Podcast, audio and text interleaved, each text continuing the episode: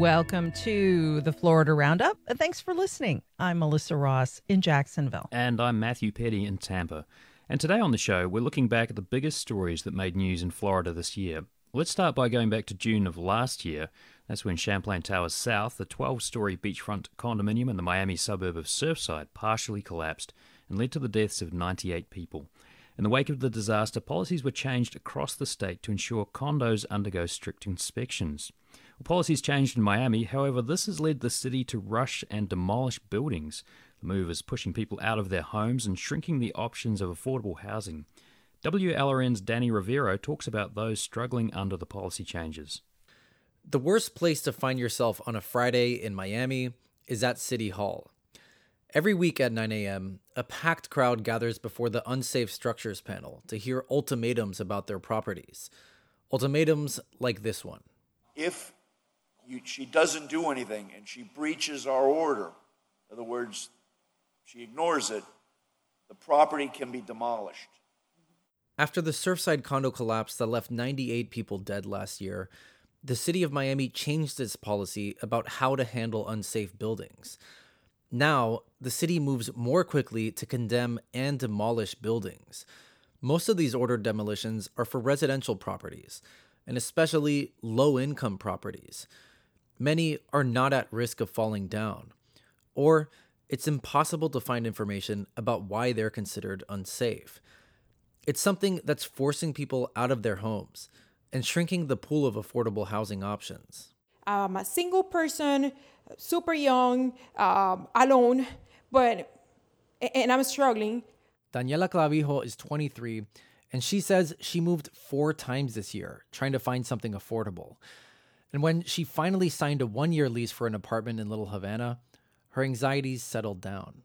Well, this is a living room. It's pretty small. That's the TV I don't even use. Someone gave it to when me. When I found this place, it was it was like I was living again, like breathing and sleeping again. But there was a problem. Months before she moved in, records show that the city declared the three story building unsafe. The 18 unit building was built in 1932, and it hasn't done its 50 year recertification. When an engineer evaluates the building and declares it safe, it's a legal requirement. The city ordered the building repaired, or else it'll be demolished. And so now the landlord's ordering everyone to evacuate the building by the end of the year. There's bunch of women here, they're pregnant, they have kids, little kids. And they just told me, What are we going to be doing? I don't know what to do. And I'm like, I don't know what to do either. We are staying here because we have nowhere to go in this crazy market, but we also live with anxiety because we don't know how bad the structure is. The city keeps saying that it's an unsafe structure, but you call them and they don't give you any uh, response to anything if they if you're lucky enough to get a hold of them. For Clavijo, it feels like everything, even the city government, is aligned against low income residents. She pointed out when Mayor Francis Suarez said, Find a job that pays better. Oh, they need to find another job then. That's the solution.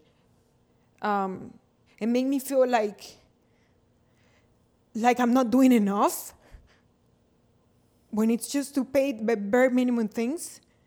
It's human necessities. I'm not like traveling or you know, it's just school and rent and everything. It's just disrespectful how nobody has n- some sort of empathy for hardworking people. We don't want anything for free, but it's just a very unfair market, and nobody cares. Sorry. Since this interview, Clavijo has sold her things, packed up her bags, and left. She's now living on a friend's couch and trying to figure out her next move. Some buildings in the city of Miami's crosshairs haven't had their recertifications, and it's understandable the city would be concerned about that in the aftermath of the Surfside collapse. But a lot of buildings being condemned by the city and slated for demolition are not necessarily at risk of falling down. For example, a restaurant in Little Havana was demolished on orders by the city a historic hotel in the neighborhood, and a 20 unit low income building in Little Havana have been ordered to be torn down. All of them already had their recertifications. In one case, the property owner even put in a new roof last year. Many people have likened it to like being back in Cuba. Many of them got their properties taken away and their businesses taken away, and now they're fearing for the same thing here in the city of Miami. Like the irony. Denise Galvez Turros is a business owner, conservative activist, and member of the Historic and Environmental Preservation Board in the city of Miami. She says she's alarmed at how many buildings are being demolished. Unsafe structures supposed to be like, oh, there's something that's an imminent danger, right? That an imminent danger to the public, and it's up to the discretion of the inspector and the and the unsafe structures director, who, thanks to Surfside, now scares everybody and gaslights everybody into thinking that it means the building is going to collapse, and so that's how they've been getting away with it. It's by design. It's by direction of our commissioners, our building department heads, and our city manager, who doesn't care about this issue at all. A representative for the city of Miami told WLRN that the city adopted its new, more aggressive demolition policy in March of this year. But the city argues that the policy change was not made because of the Surfside condo collapse. The city also says demolitions this year are not historically high, although that doesn't account for all the landlords fighting the city in court to stop buildings from getting torn down. The number of those lawsuits exploded after the policy change. The city's ordering demolitions even when property owners have applied for permits to do work on their buildings, when they've already got the permits, and when they're already doing the work.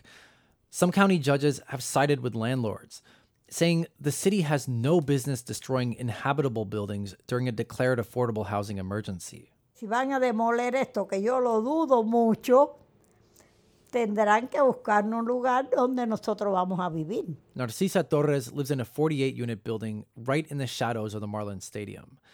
The building did its recertification in 2016 and even got one again this year when they didn't have to. But still, the city of Miami wants to tear it down. One of the reasons? Broken windows. The property owners sued in October to block the impending demolition. All the residents have their rent subsidized by the government through Section 8. And Torres doesn't believe a demolition will actually happen.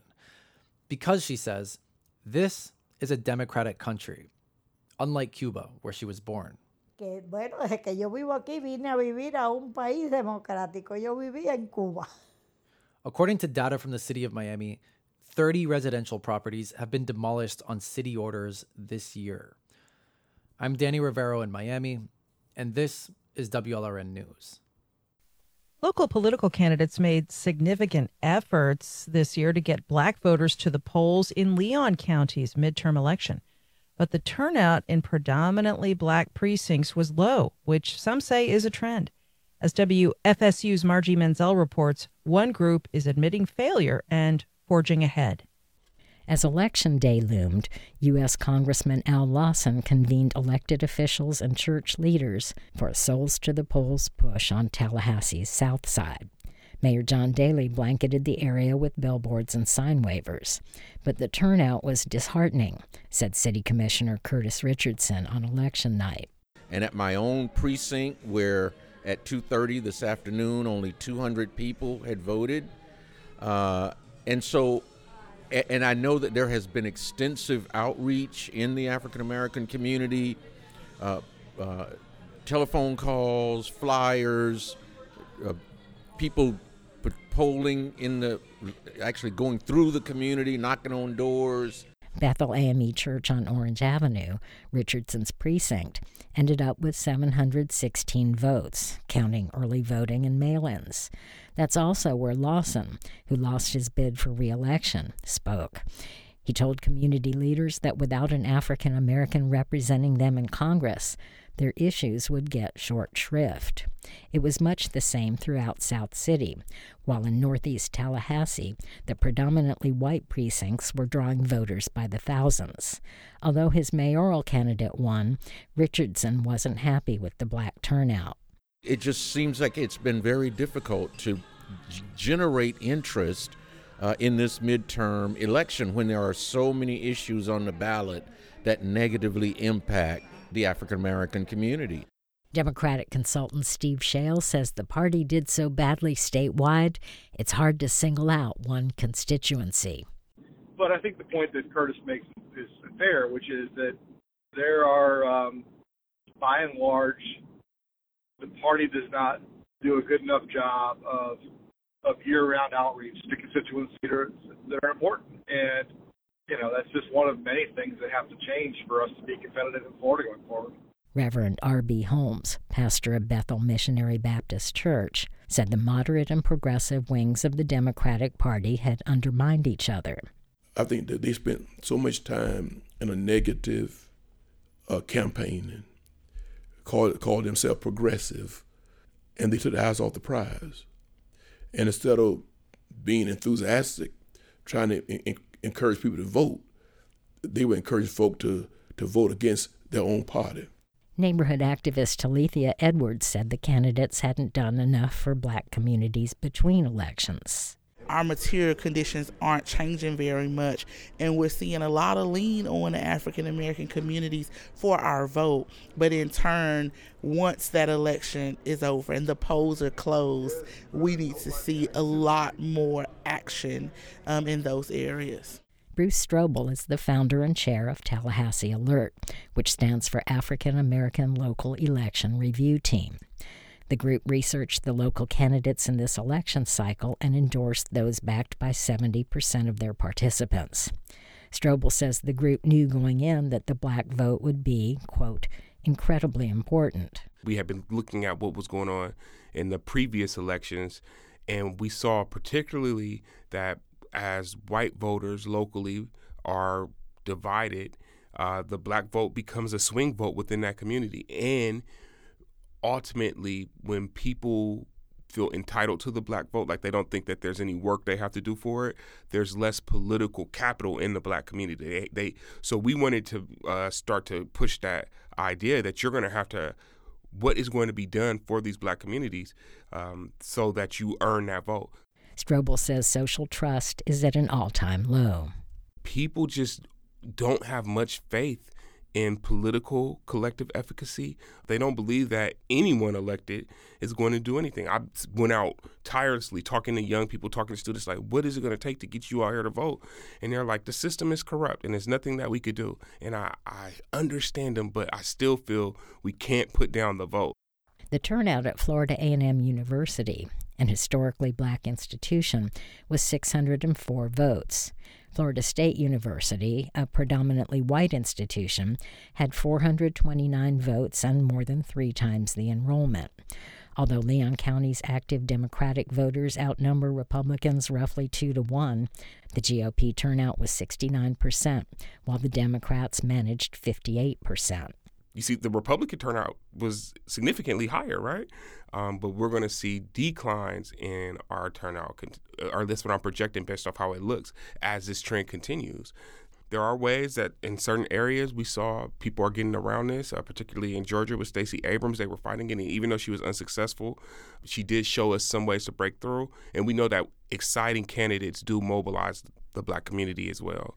Strobel says the role of Tallahassee Alert is to hold candidates accountable for their entire political lives, not just their commercials and flyers as election day nears.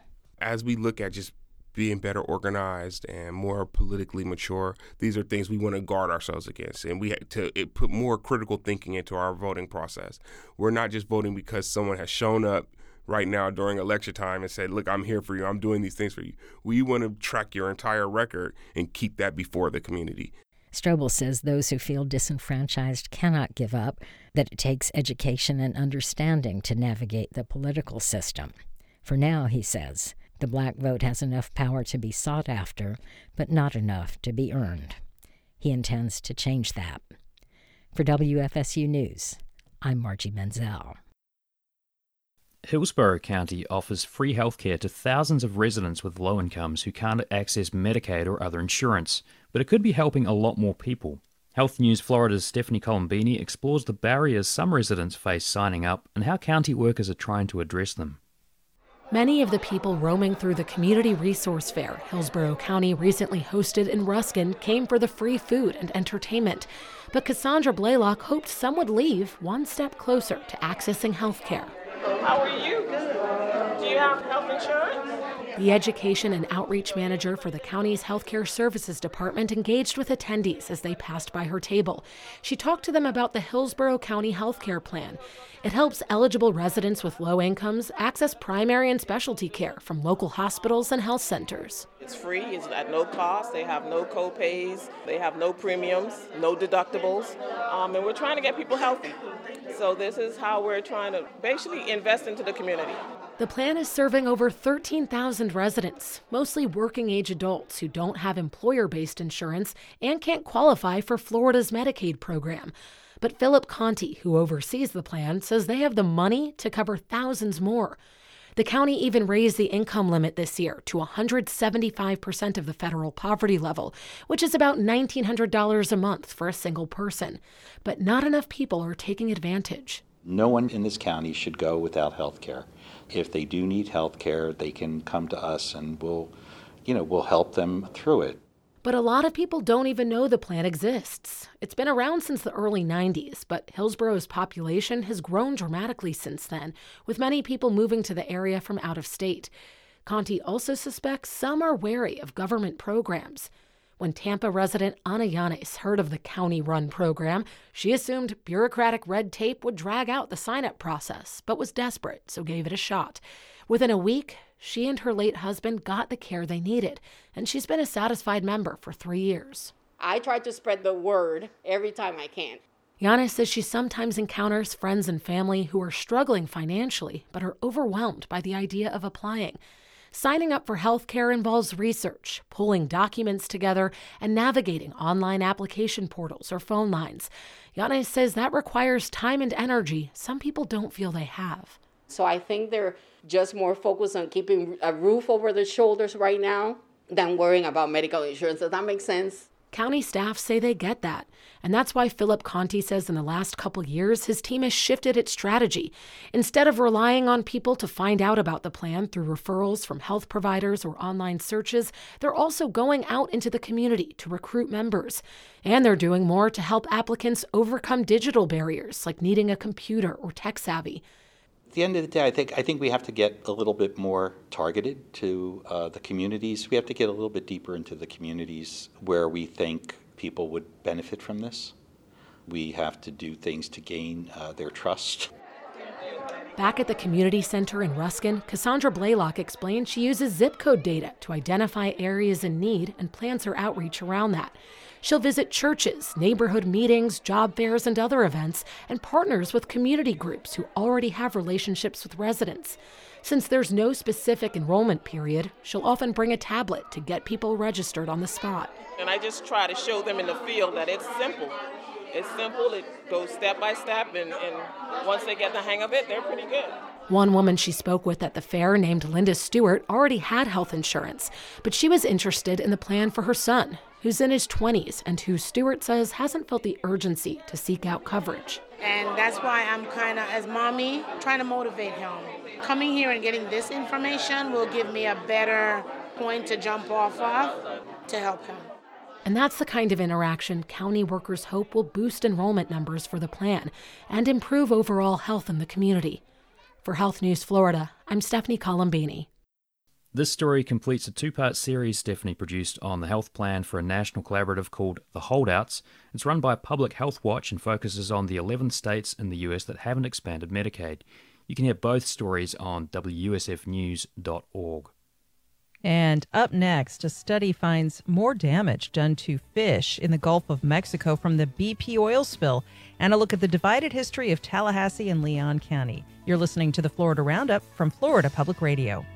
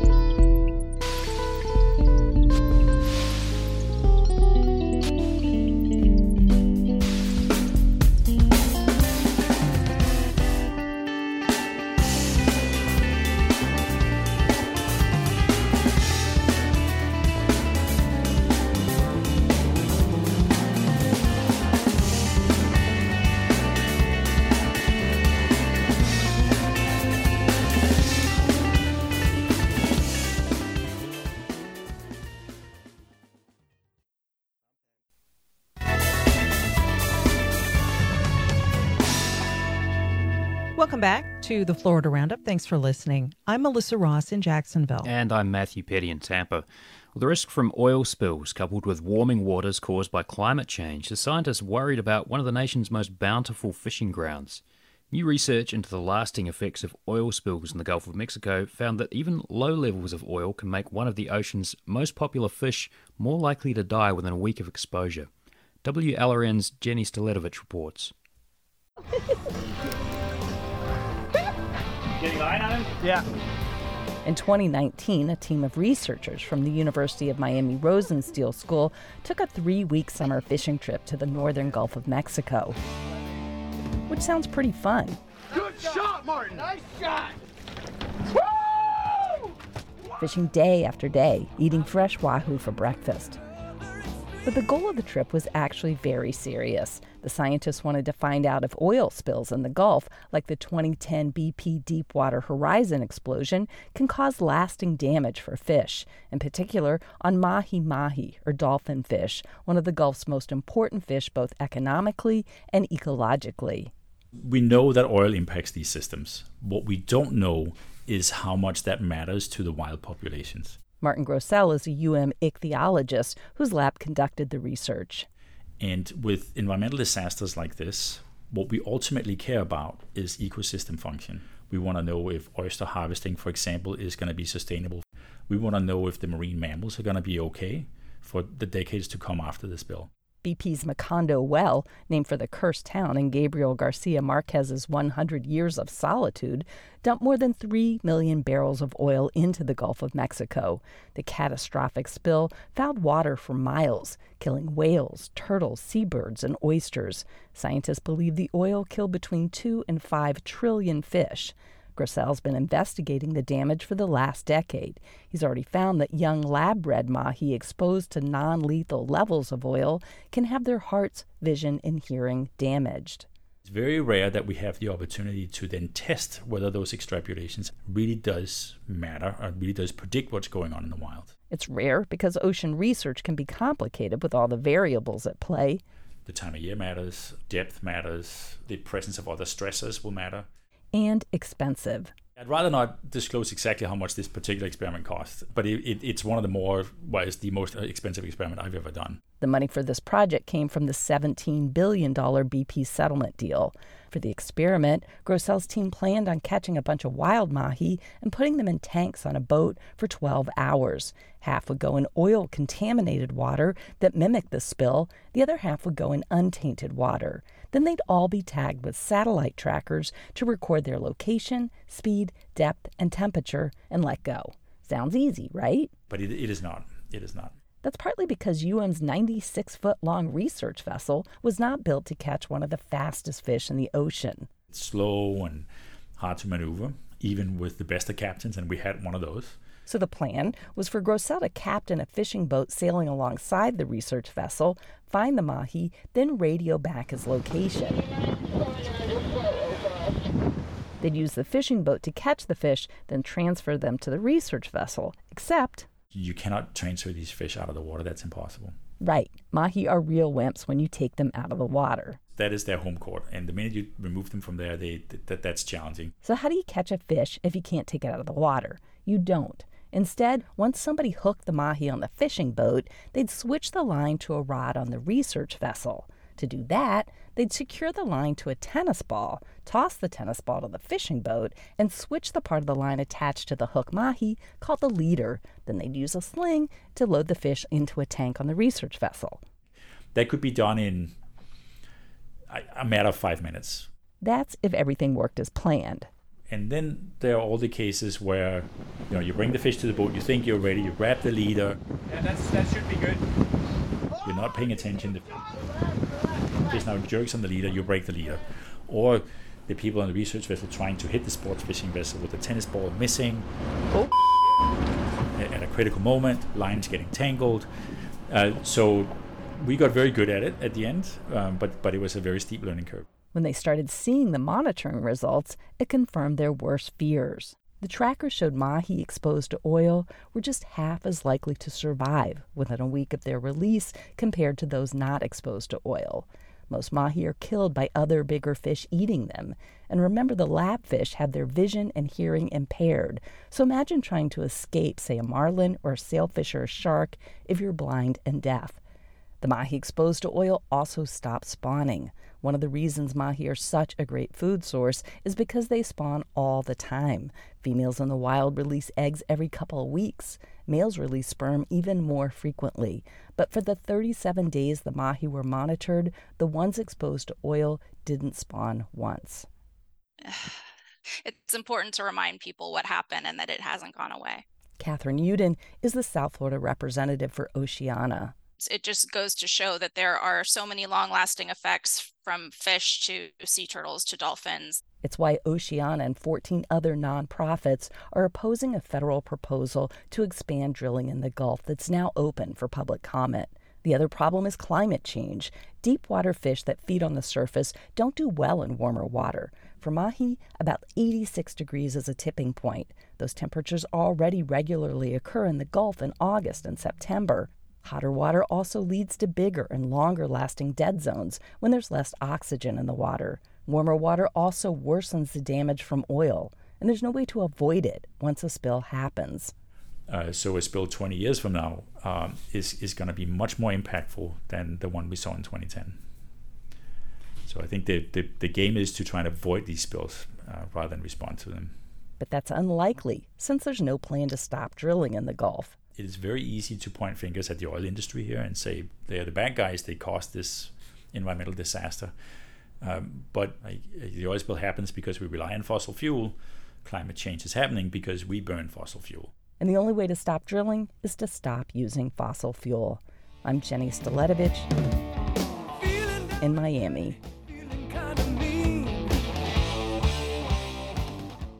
Well, earlier this year, a study from a progressive policy group found Leon County schools are the most segregated they've been since 1994. The findings of that study mirrored those from another one done a few years ago by Florida State University's Leroy Collins Institute. Now, that report found Leon County has one of the most highly segregated school districts in the state. In this episode of Not So Black and White, Lynn Hatter explores how Florida's majority white capital county ended up with a majority minority school district.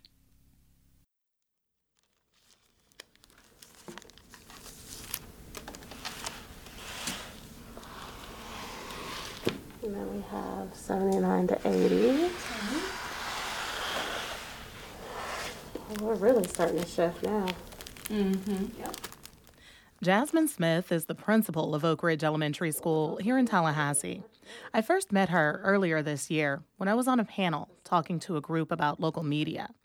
During the conversation, I casually mentioned that WFSU was working on a podcast about race and segregation. Shortly after, Smith approached me. She told me I had to come to Oak Ridge Elementary School.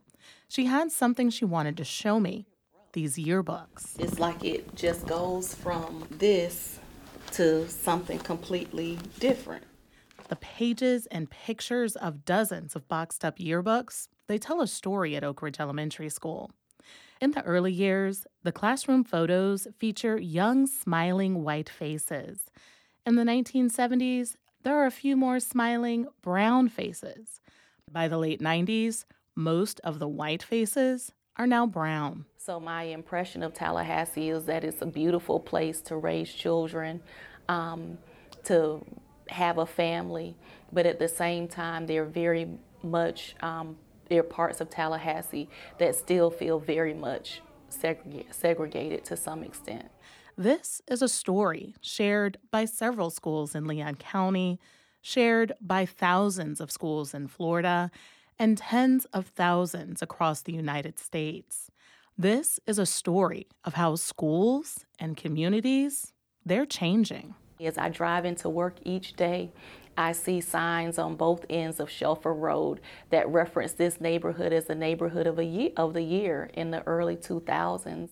In 2017, the state considered the school a failing school, one that had earned F and D grades in the previous two years. Those grades meant Oak Ridge was in danger of having to close or be turned over to a private operator. It also meant a required changeover in administrators, which is how Smith got the job. When she arrived at Oak Ridge, she found a library with no books, crumbling shelves, and furniture that was original to the school, which opened in 1969.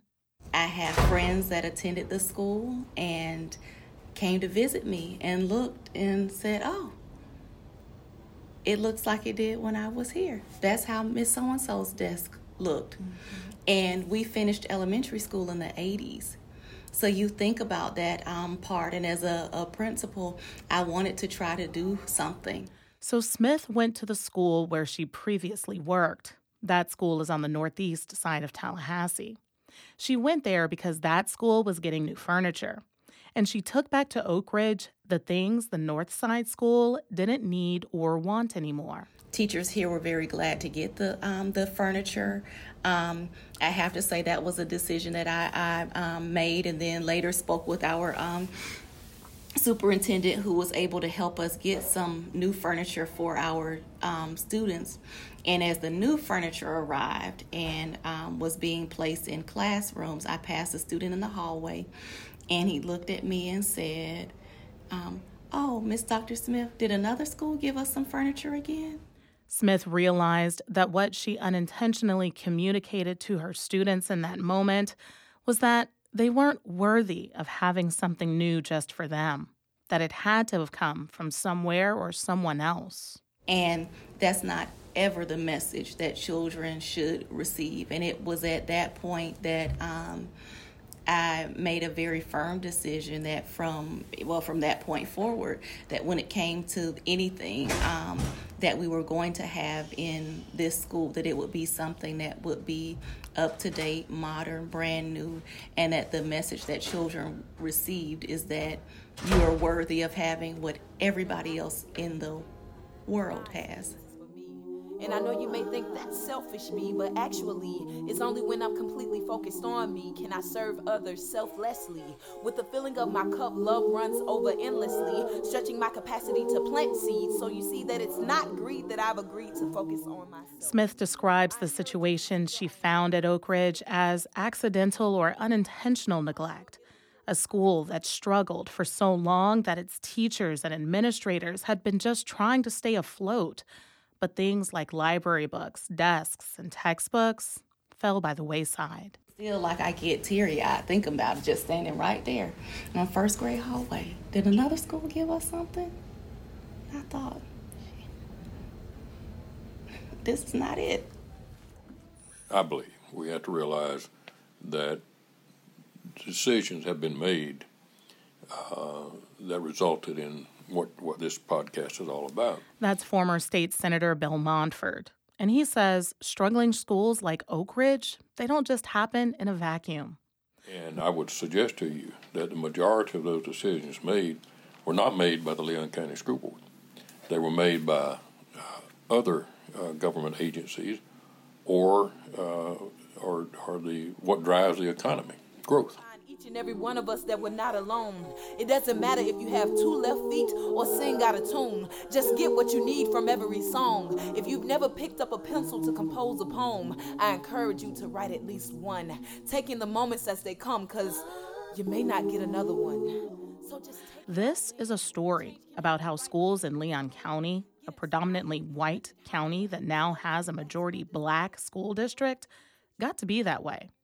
It's a story that goes beyond black and white. Yes, we're talking about race, but we're also talking about class and choice and change. And most importantly, we're talking about where we came from, where we are, and how much more there's left to do in order to achieve real equality and equity. On WUSF's Florida Matters, we looked at Hillsborough County's transportation challenges and possible solutions. Last month, yet another of the county's voter referendums to increase funding for road improvements and more failed to pass. This comes after a similar attempt in 2018 ended in the referendum being struck down as part of a lawsuit, leaving the millions of dollars collected in limbo. I spoke with WUSF's reporter Sky LeBron about other recent attempts to secure transportation funding in two central Florida counties. Hillsborough is not the only county where leaders have tried to get more funding for transportation via a referendum You also reported on an initiative in Hernando County where a half cent sales tax aimed to fund transportation and other things. What would that revenue have been spent on, and what ultimately happened to that in the midterm election? That one in Hernando didn't pass either. Um, and, and you're also thinking a smaller tax base. And then when you go to counties outside of the Tampa Bay region, you're thinking more conservative politics and, and people that are more skeptical about these taxes. Their goal was to get $130 million over 10 years. And when I was speaking to officials out there, they talked about the need to improve the roadways and prepare for more population growth Hmm. to prevent themselves from becoming like Tampa, where it could take you 30, 40 minutes to get home from, from work. You can also look at Orange County and their initiative failing as well. So going forward, I think government agencies and groups, if they want to get these initiatives passed, we're going to see them reevaluate how they're pitching these things to people. The, the population is clearly skeptical about new taxes, so they're not going to vote for something they feel is not going to uh, improve their lives and that they're not going to be able to see pretty immediately. Now, aside from trying to raise revenue to pay for transportation improvements, counties in the Tampa Bay region have been making efforts in other ways to improve transportation. What else have you been covering in your reporting? Yeah, things have been a little bit weird in Hillsborough, but with what we just uh, discussed, and then on top of that, controversy around the CEO uh, being investigated for not knowing one of its employees was working for another transit agency. Just as an aside, that is a, a crazy story to me. Yeah, yeah, and it's still being followed right now. That that investigation is now going to take a couple months, but areas a bit outside of Tampa are still doing really cool things. Um, Manatee County launched a pilot program that pretty much eliminated its entire bus fare. There's still one route where you have to pay, um, and when I spoke to an official there, he said the usage was already seeing an increase. Like people were using the fact that it was free now. And there was a change in mindset from county officials saying that rather than treating it like something that we have to get paid for, let's just treat it as a part of our infrastructure. So people deserve to have that when they're living in the community in, in Manatee County. We're seeing the same thing happen in the first large metro in actually the DC area right now. So I think it goes to show that just because these large initiatives, talking about hundreds of millions of dollars, transportation is still improving. It may not be improving at the level that people want to see it, but we are seeing changes in different areas throughout the state. Up next on the Florida Roundup, the Sanibel Library has reopened after getting hit hard by Hurricane Ian, and experts warn of health risks from green blue algae caused by Hurricanes Ian and Nicole. You're listening to the Florida Roundup from Florida Public Radio. We'll be right back.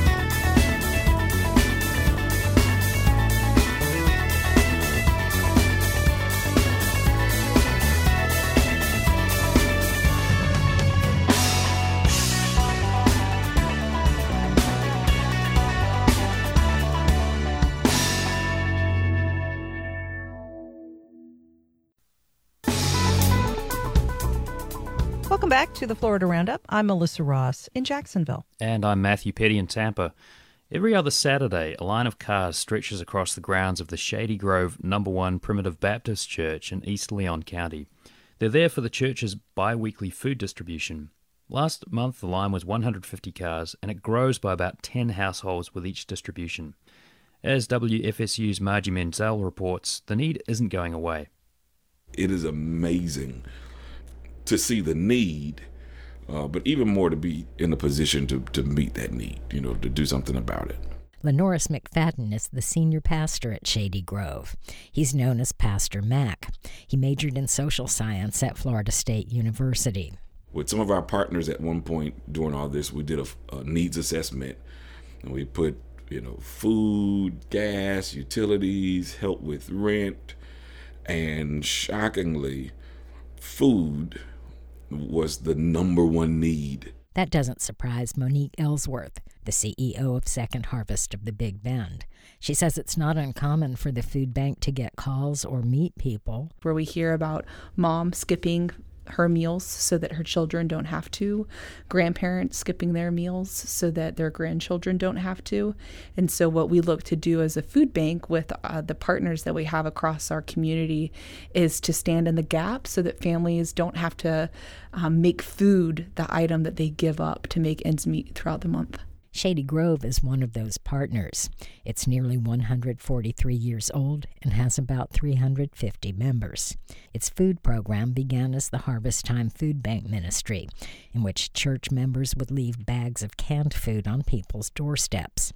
Then in 2017, the church founded Victory House as its 501c3 arm and reached out to Second Harvest and FarmShare for help. Through Second Harvest, we're also kind of one of the crisis centers so we have to keep certain amounts of food stored here. So that if someone calls 211 and they're in this area and they need food, we're one of the places they come to uh, to receive that food. So, especially during those storms and people were displaced. Hurricanes are also a major concern at Feeding Florida, which coordinates the 12 food banks, like Second Harvest of the Big Bend, that cover the state's 67 counties.